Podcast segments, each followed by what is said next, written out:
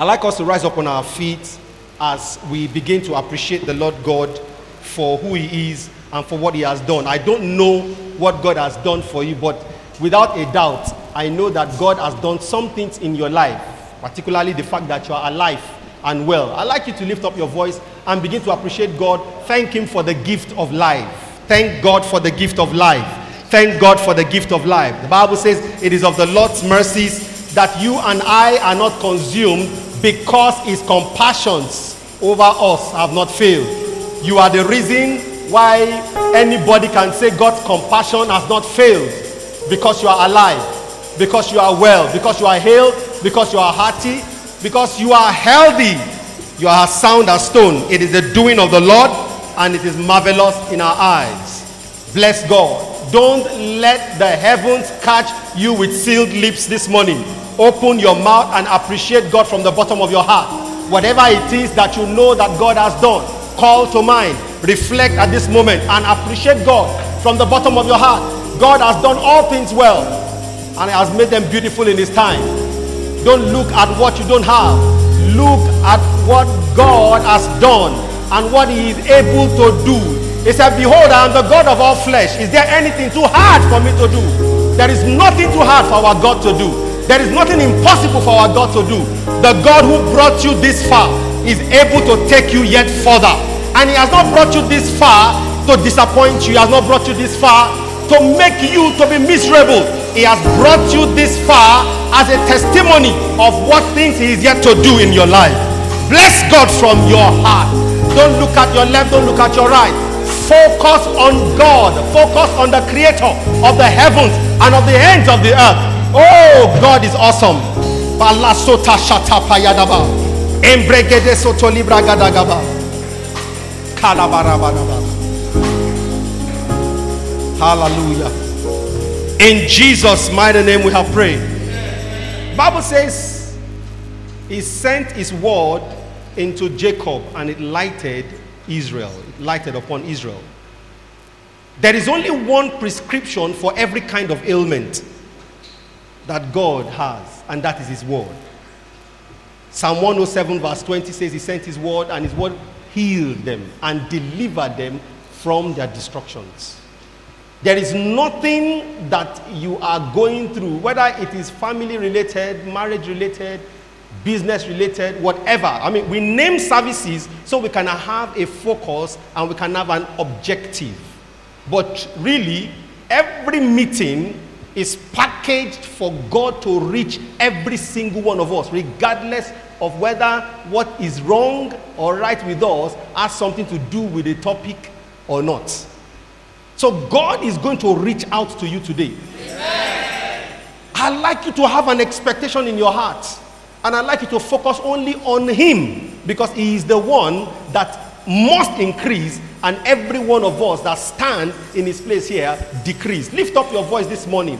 I don't know what your desire is, but look up to God and tell Him whatever the issue in your life is that requires an urgent answer from heaven. Jehovah God is able to do exceeding abundantly above all that we ask or think according to the power that is at work in you. So desire Him to meet you this morning, to deliver into your hands a package, an answer, a solution. I hope you are praying and not playing. This is a solemn moment where two or more people are gathered. I am there in the midst of them. That's what his word says. So Jesus is here in person. Is here in person. And like he was in that boat, no matter how severe the storm is, is able to rise up from his sleep and cause a great calm to come upon your boat. Thank you, everlasting Father. In Jesus' mighty name we have prayed. Glory be to God in the highest. Amen.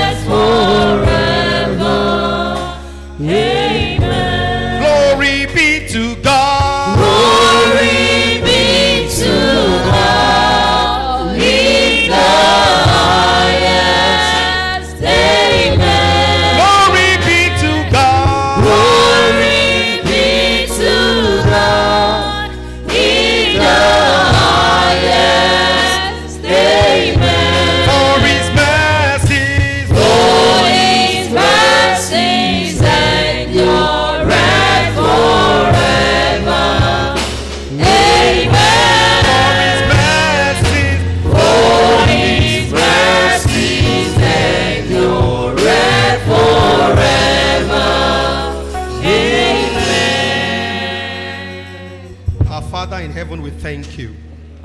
This is the day that you have made, and we declare that we shall rejoice and be glad in it. Thank you for the gift of life. Truly, it is of your mercies that we are not consumed because your compassions fail not. We are grateful for life, oh God. We are grateful for health. Even for the things that are not working, we are grateful. Why? Because you said, To him that is joined to all the living, there is hope. A living dog is better than a dead lion. We are confident that you, who is able to do exceeding abundantly above all that we could ever ask or think, that you will solve our problems today in the name of Jesus. We ask that your word will come from the throne of grace and it will minister life and grace to us in the name of Jesus. We pray, God, that there will be forgiveness of sin, there will be mercy upon us.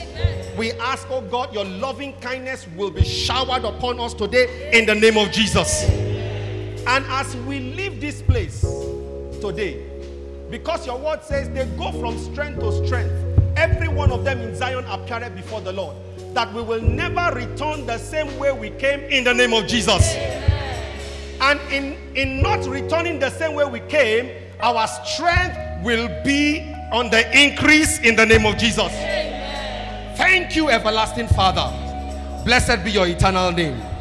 In Jesus' name we pray, and everybody said, Jam those hands together for the Lord Jesus. Thank you, choir. God bless you. You may be comfortably seated in God's presence. Amen. We don't have much time this morning, but I trust that whatever it is the Lord will give to us within the time frame that we have will remain with you forever, and it will be a blessing to you and to your generations in Jesus' name. This morning, we are considering the subject God's choice in marriage. God's choice in marriage. And we are skewing it a little bit to the young people in the house. But of course, there's one or two things that the rest of the house will be able to take away from the message this morning. Hallelujah. So in Proverbs chapter 30, I want us to read Proverbs chapter 30 um, from verse 21 all through to verse 23. Proverbs chapter 30, verse 21 to verse 23. God's choice in marriage. That's what we are considering. Verse 21 says, For there, for three things the earth is disquieted, and for four which it cannot bear. What this particular verse is saying is that the world is in a mess because of four things that are going to be enumerated. And we're looking at one of those four things that have been stated as a foundation or scriptural basis for whatever it is God is going to be communicating to us today. So the world that you see today is in disarray. Psalm 82 tells us that they walk on in, it says, they, they, uh, it says, they know not, neither will they understand. They walk on in darkness. The foundations of the earth are out of course. The foundations of the earth are out of course. So, what you see in our world today is as a result of the foundation of the earth that are out of course. In other words, there are things that God, institutions that God has put in place, but because those institutions have been abused, because those institutions have not been done in alignment with God's counsel, the world is out of order. The world is in disarray, and there is problem all over the place. Verse 22 says, For a servant when he reigneth, and a fool when he is filled with meat. We don't have the time to go into that, even though they are connected to the subject that we're discussing, but on a broader sense. But you see, Ecclesiastes tells us that servants on horses, princes walking on their foot. He said it is an aberration, it's a misnomer. My prayer for you today is that nobody will take your place in the name of Jesus. People who have not been allotted your own portion, they will not take your portion in the name of Jesus. And verse 23, where we are going, It says, For an odious woman when she is married, and an handmaid that is a that is heir to a mistress. And I want us to concentrate on the A part of verse 23. For an odious woman when she is married.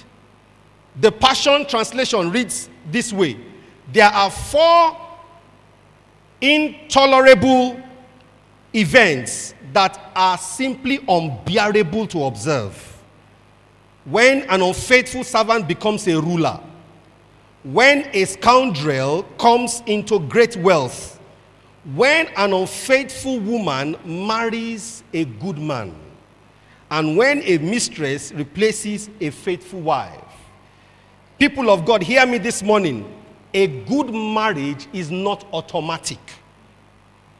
It's not automatic.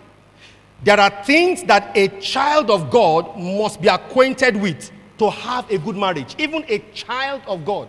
Because we see from the scripture that we read that it is possible for a good man to be married to an odious woman. It is possible for a good man to be married to an unfaithful woman. And it is also possible for a good woman to be married to an arrogant or an irresponsible man. Now, I've seen examples, and I know of an example of a marriage that did not last for up to three months. I mean, I was not told, I know the marriage in question. And these were supposedly believers, supposedly believers. But the marriage is in shambles. As a matter of fact, not only did they go their separate ways, one of them is already married to someone else and has left the other person in a quagmire of some sort. So, good people get married to bad spouses. Christians, Christian brothers, Christian sisters, they get married to bad spouses. Now, you don't just say it won't happen to me in Jesus' name and walk away, which is what a lot of believers do. They say it's not going to happen to me, and they just walk away. I have observed that a number of believers don't ask questions, rather, they just assume. An assumption and ignorance are birds of a feather. They are children of the same mother. As a matter of fact, assumption is worse than ignorance. You know why? Because someone who is ignorant can come to a point where he agrees he doesn't know and is willing to learn, and then he learns. But somebody who assumes is most likely an arrogant person who has an incorrect information and because of his arrogance is unwilling to be humble enough to admit that he needs to know. So while we may be able to save an ignorant person, it is very unlikely that somebody who assumes is never saved from the challenge that they are going through. Hallelujah. And I want us to learn from Jesus Christ because Bible tells us that Jesus Christ at the age of 12 he was asking and answering questions. Believers, don't just swallow things hook, line, and sinker. Don't just look at your environment and say, because it is happening to such and such a fellow, because it's happening to this great man of God, because it's happening to that great woman of God, therefore it is our lot. No, that is not true. Because you don't know the relationship of one man with his God or one woman with her God. You have to probe into everything, albeit your probing is to honestly, sincerely, and humbly desire to know why the situation is like that, to see whether that is supposed to be your lot or you have to change it. Let someone shout hallelujah. So Jesus was always answering questions. Amen. So the scripture that we have read has established to us that it is possible for good guys to marry bad girls. It is possible for good girls to marry bad guys. Praise God forever. So, what exactly is God's choice in marriage? Or who is God's choice in marriage? For a man, for a woman? I'll just quickly go into the Word of God in Acts of the Apostles, chapter 13 and verse 22. The latter part of that scripture talks about David. And the reason why I am citing this example from the scripture is that when God was going to give Israel a king, it was a man after his own heart.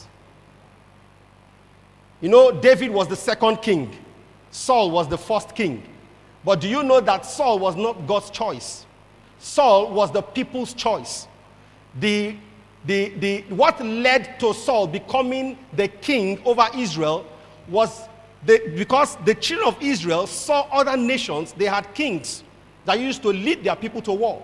And they wanted their own nation to also have kings like that. Kings in that frame. Kings with that profile, with that description. All right? And the only man in Israel at the time that fitted the description was Saul. Because the Bible makes us to understand that he was head and shoulder above all of the men in Israel. So Saul was the people's choice and not God's choice. And I've said this to help you to understand that there are two essential criteria that are considered before choices are made. One is that one, one, one criteria is influenced by flesh, the other criteria is influenced by God. Note that when the children of Israel were going to select their own king, they looked at the other nations and they made a choice based on the kind of kings that those people had. But that was not God's counsel. If you look at Jeremiah chapter 3 and verse 15, Jeremiah chapter 3 and verse 15, God speaking here, He says, I will give you pastors according to mine heart. Now, I'm putting these scriptures forth to help you to understand that when God is going to give you the gift of a man, when God is going to give you the gift of a woman, it is most likely from the scriptures that we have read going to be somebody that is after God's heart. Say to your neighbor, Are you a man after God's heart? If the person is a woman, just say, Are you a woman after God's heart? So if you ask God for a man, he will give you or point you to a man after his own heart. In other words, what we are talking about is that God's choice in marriage is a man or a woman that fears God. A man or a woman that fears God. And I'd like us to be very attentive here because this is a very critical issue. It affects marriage, it affects business, it affects all kinds of relationships that we have. And once we take it to heart, it's the same principle. Once we take this to heart and we understand it, it is going to help us in everything that we do in life. The first scripture that I want us to look at in respect to this issue of the fear of God is Psalm 112. Psalm 112. And I describe this psalm as the biography of a man that fears the Lord, or the future of a man that fears the Lord. Psalm 112. And I read from verse 1. Psalm 112. It says, Praise ye the Lord. Blessed is the man that feareth the Lord, that delighted greatly in his commandments. What's going to happen to him? Verse 2 says, His seed shall be mighty upon us. The generation of the upright shall be blessed. Wealth and riches shall be in his house, and his righteousness endureth forever. It runs down to the last verse. All of the verses in that chapter, they are very, very relevant to the subject that we're looking at. But I'll just stop at that point. So, there, as you see, in those three verses, a brief biography of a man that fears God. One thing important that the Bible talked about is that a man that fears God is a blessed man. A man that fears God is a blessed man. Don't forget, God's choice for a woman, God's choice for his daughter is a man that fears God. And the Bible tells us that a man that fears God is a blessed man. He says his seed will be mighty upon the earth. In other words, his children will do greater exploits than he is doing. He says, the generation of the upright shall be blessed. He says he will have wealth, he will have riches, and his righteousness will endure forever. Now, you look at in the case of the woman, Because when God is going to give a woman a husband, he will give him, he will give her a man that fears God. When God is going to give a man a wife, he is going to give him a woman that fears God.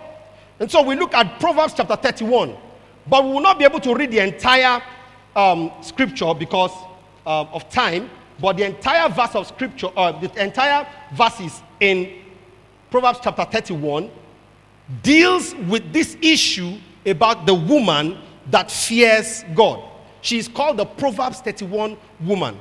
And please, every one of us, you are born again here, and your experiences are not depicting what I have read in scripture.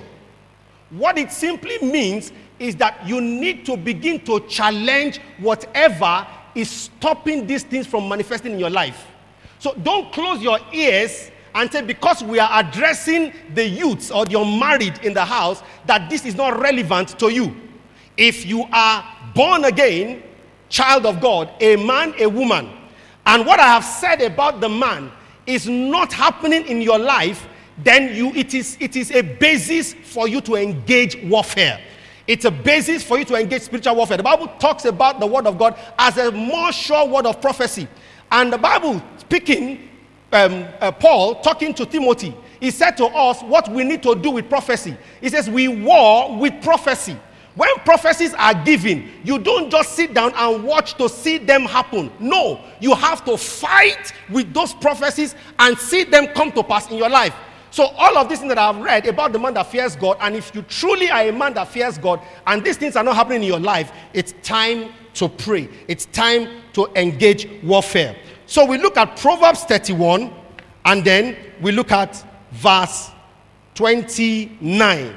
I, I would have loved that we read through, but we won't do that because of our time. But I want you to read through the entire uh, chapter.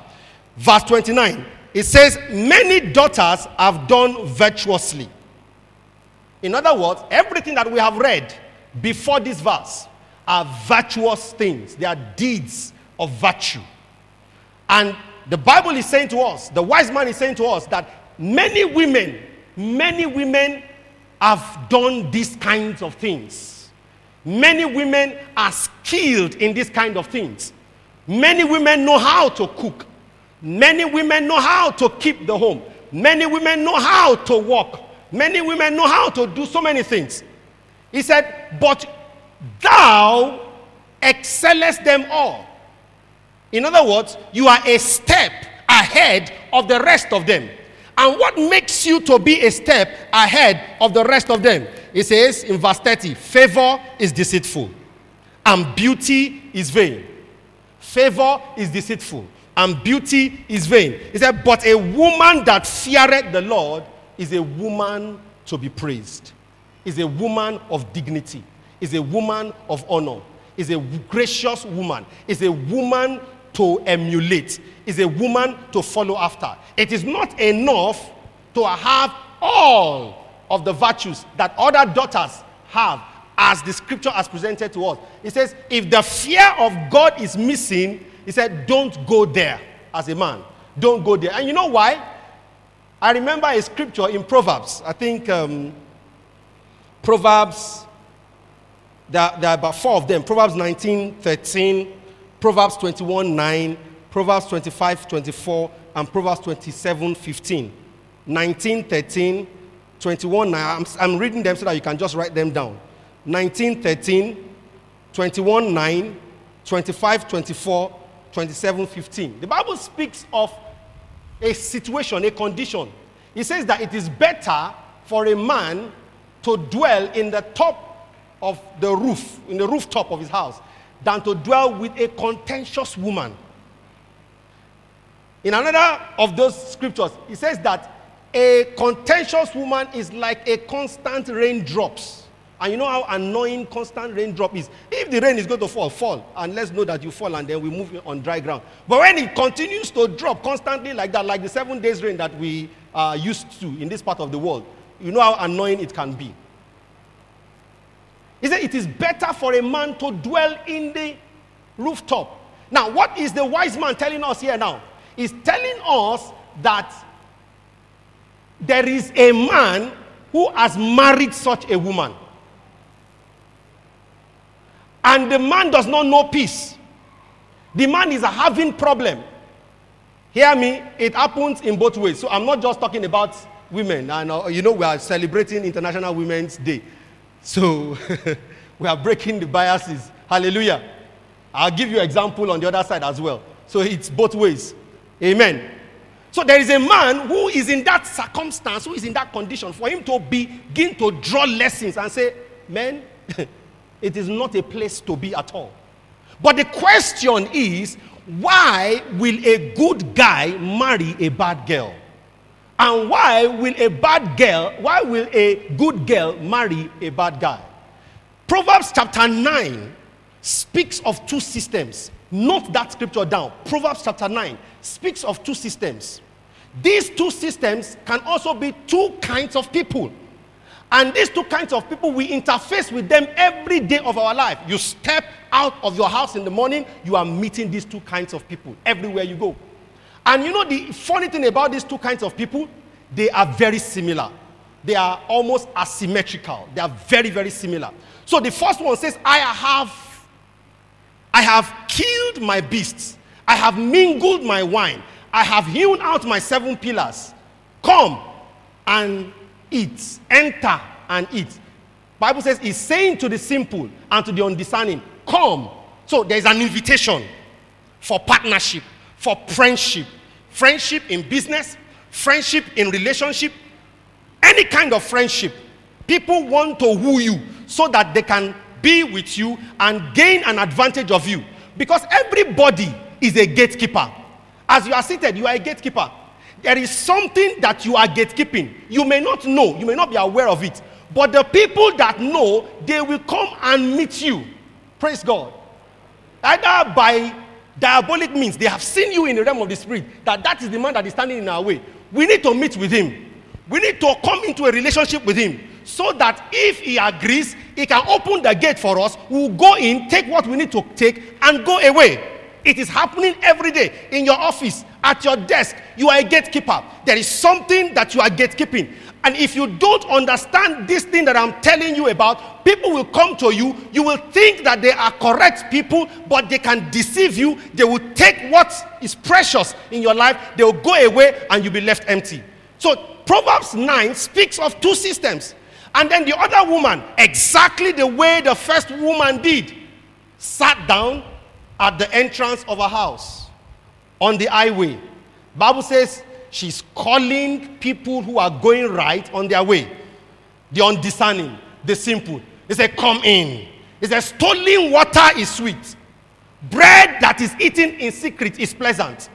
He said, But they don't know that it is the dead that are there. So when you are undiscerning, you may go ahead and choose the wrong person and then end up your life and destiny there. What makes a good guy fall into the trap of a bad girl? What makes a good girl fall into the trap of the bad guy? If you saw the scripture that we read in Psalm 112, the Bible says, Blessed is the man that feareth the Lord, that delighted greatly in his commandment. He said, His seed shall be mighty upon the earth, the generation of the upright shall be blessed. Wealth and riches shall be in his house, his righteousness endureth for how long? Forever. So, what is the mark of the man that fears the Lord? What is the mark? What is the mark? When you see the man that fears the Lord, how do you know? Scripture told us blessing, right? Is a blessed man. And then he has this, he has that. But let me make a submission to you today that that is where the problem lies. The fear of the Lord is not defined or identified by the blessing that you see around a man.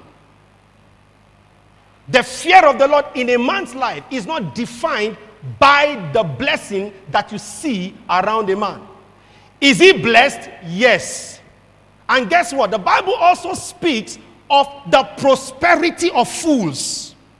So, foolish people can also prosper, albeit it is for a short time. But who is going to wait for 20 years? You will test your life, you will test a marriage for 20 years to discover that the prosperous man is a fool after all. Not only have you missed it, you may never recover from it forever. Because the only way you can break out of that relationship is when the other person dies, and you must not be the one to kill the person. So it's not what you see, but what we see is actually what makes the good guy go after the bad girl. So the Bible tells us, it says, favor is deceitful, beauty is vain, favor is deceitful. You look at the person well favored. Well favored means she's so wonderful in terms of look, in terms of beauty. in terms of beauty. But it says, the woman that fears the Lord, she shall be praised. So, what is it that helps you to know that this person is someone who fears the Lord?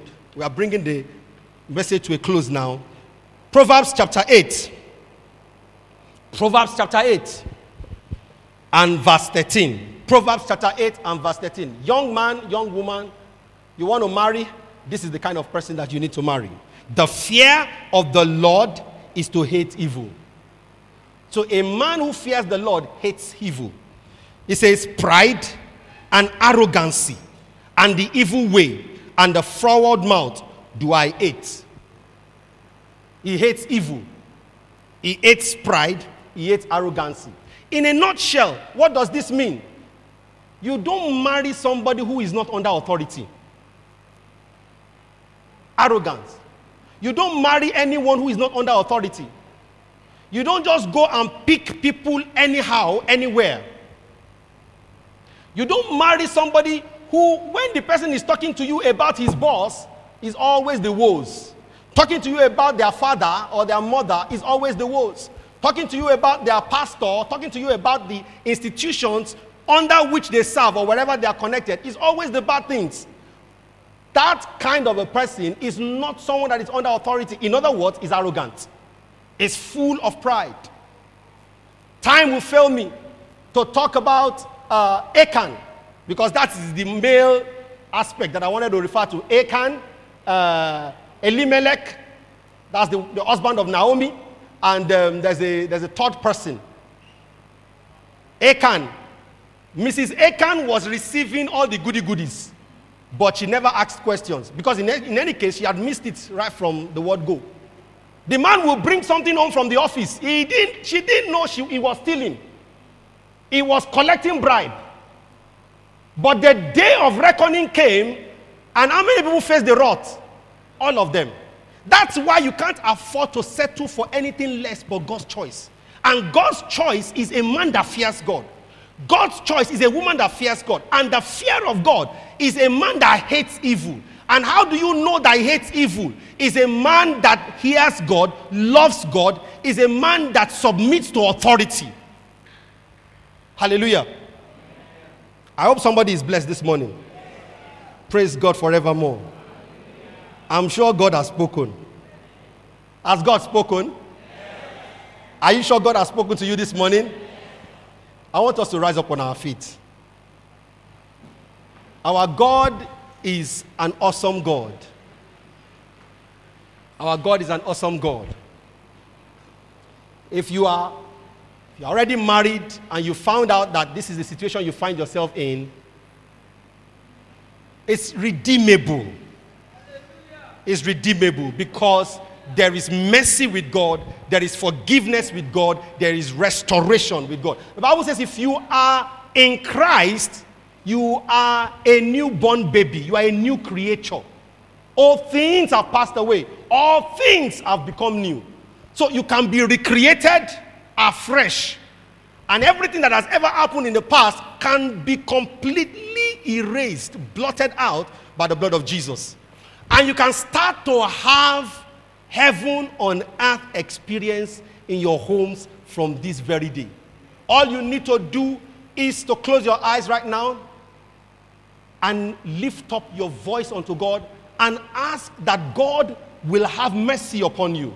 It will forgive you all of your sins, all your errors, all your mistakes. Young people, I want you to begin to pray that the counsels that you have received this morning, they will stay with you, they will remain with you. You will not be carried away by the face, the figure. You will not be carried away by the wealth, by the riches, by the money, but that you will be able to see through to know who indeed fears God, which man fears God, which woman fears God, so you don't get yourself into a mess that you never bargained for. The rest of us just continue to pray. It touches your work, it touches your home, it touches your relations in the community where you live. Everything that you do, what you have had this morning is very, very relevant to every aspect of your life. So you will lift up your voice and you will say, God, help me to discern. Help me to discern. Help me to know so that I do not sell my birthright, so that I do not give away the key to the house you have made me a custodian of.